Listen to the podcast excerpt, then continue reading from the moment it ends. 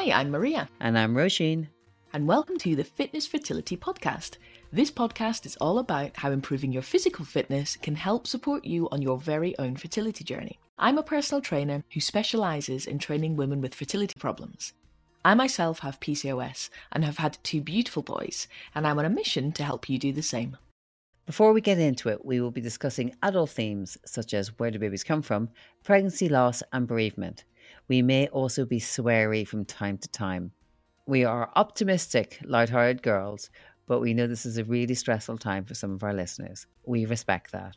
On this week's show, we are delighted to be joined by Madia from Physio for Me. Madia qualified in 2007 with a BSc Honours in Physiotherapy from Coventry University. She then went on to spend nearly 10 years working in the NHS. And during these years, Madia studied respiratory exercise, women's health, and she trained in acupuncture, specialist massage for pregnancy and babies, clinical modified Pilates in antenatal and postnatal, in addition to her degree, master's degree, and acupuncture qualifications, Madia has numerous other qualifications in Pilates, massage, and pelvic health.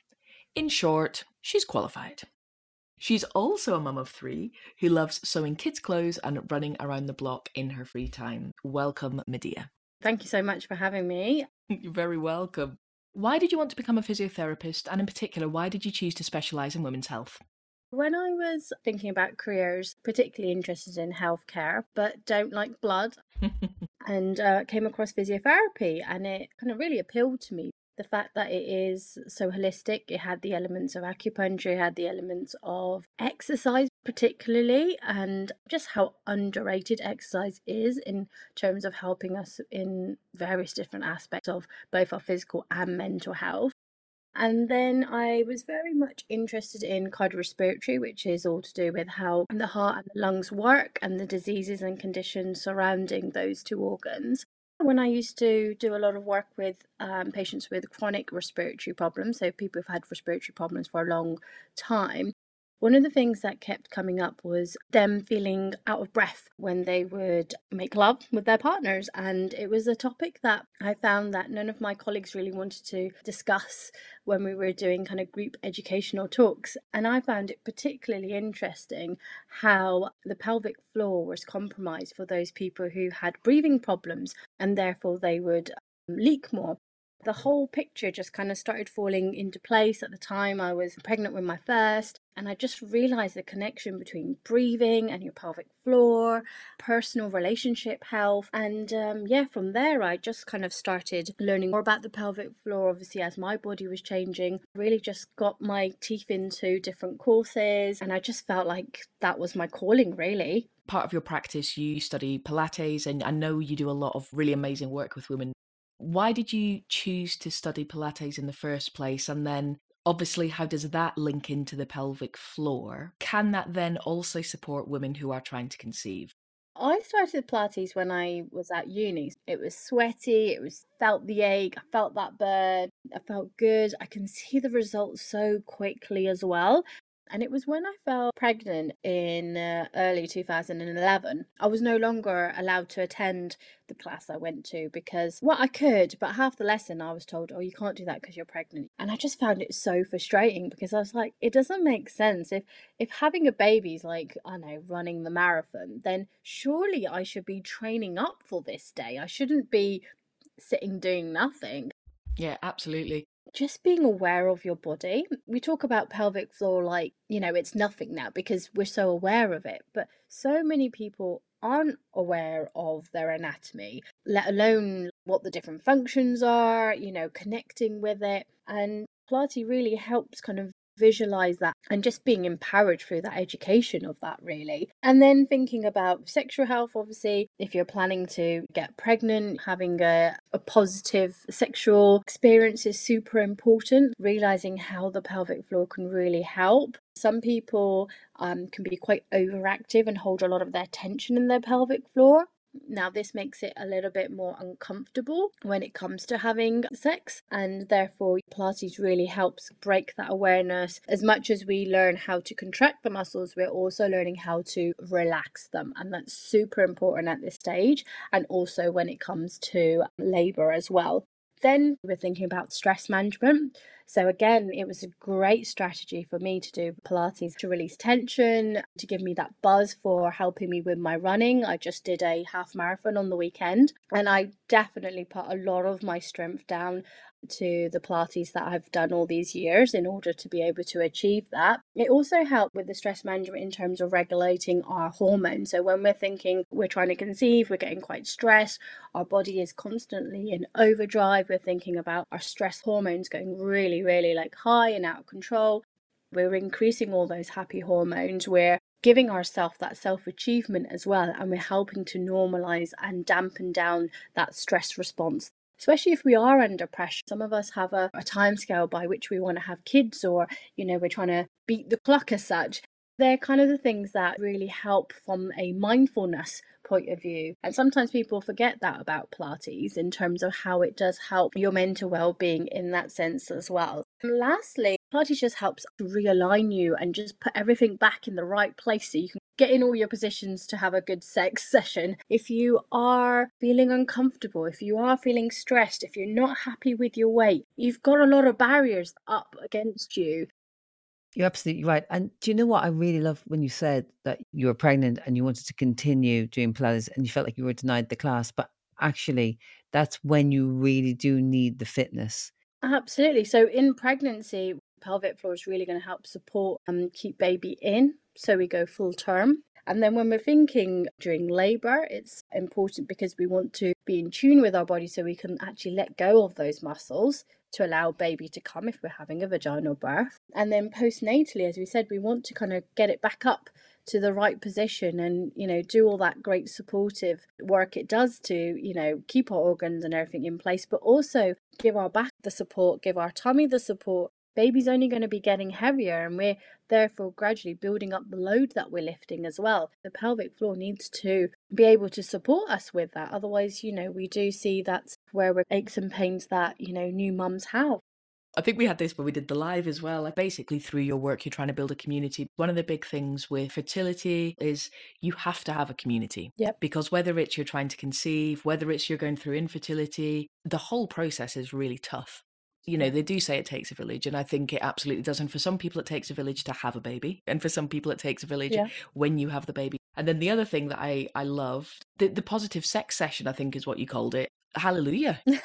I love that. But it's really important because with fertility, we've talked about this before, and even if you're trying to conceive without fertility problems, then throwing fertility problems in as well, I mean, it could mm-hmm. really mm-hmm. rob you of any, let's be honest, joy. Mm. They do not tend to be happy, joyful sex sessions. It's quite often, listen, love, you know, we've got the smiley face. We uh, we need to go and do what we need to do. So, what I love yeah. about the idea of Pilates is you're feeling empowered, and it's really important for your mm. mental health. Your body feels better, you feel stronger, you feel more confident, and it will help you to have much more enjoyable sex. And I think that can only be a good thing, especially when you're trying to conceive. Every little helps. You don't want it to be a chore. The other thing I just wanted to touch on I've spoken to clients before about the issue of vaginismus, is a fertility problem in that sure your ovaries might work and you might not have endometriosis and if you can't have sex then you are still not going to be able to get pregnant in that kind of traditional way. I was really interested in what you were saying about pilates and helping with vaginismus. Have i got that right? Is that something it can help with?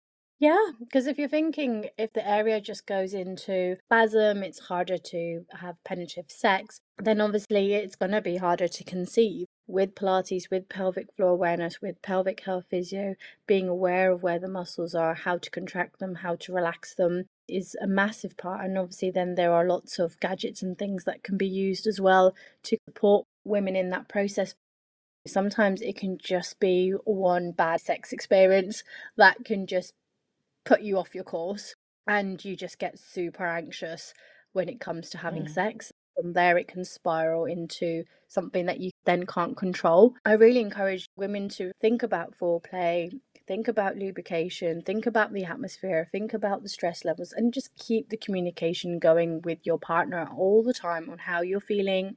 And this goes from fertility, this goes pregnancy, this goes postnatal, this goes all the way to menopause. When people are having sex to a timeline, which is often the case when you're you're trying to conceive, it becomes so utilitarian that you kind of mm-hmm. you know, what I would describe as going straight for the gravy. You're not necessarily warming anything up. Concern would be for women that are going through this month after month after month. If you skip that warming up period, yeah, psychologically start becoming painful. Then you're worried about the pain. Then you're anticipating the pain and then trying to defend yourself from the pain. And then you go round in a loop. Yep. And I think sometimes we overlook that people can have fertility problems even after they have had a child. So you might have a toddler that you've got in bed. There are so many factors. Secondary infertility has to be so frustrating because you don't have as much time to dedicate to the pursuit. It's happened once, why isn't it happening again? I'm sure that this rattles around your mind. What does Pilates do to the pelvis? If you think about one of the principles of Pilates is about the breathing. So when we're doing the movement, we are breathing out and therefore that diaphragm is moving. Now, the diaphragm and the pelvic floor are actually attached to each other through what's known as fascia, almost a bit like cling film.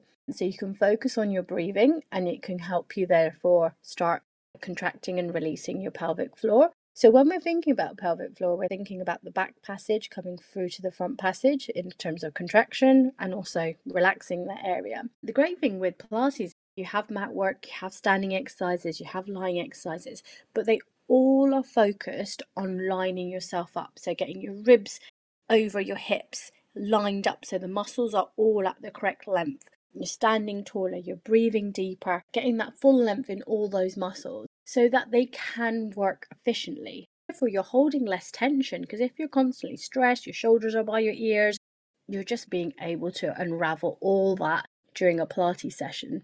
One, to prevent any kind of complications, but two, to optimize you so that you are as great as you can be, really. Are there any particular moves or stretches or poses that help to lower stress levels? Is there anything you would suggest? It comes to where do you hold most of your stress and then thinking about mm. which exercises would work on that.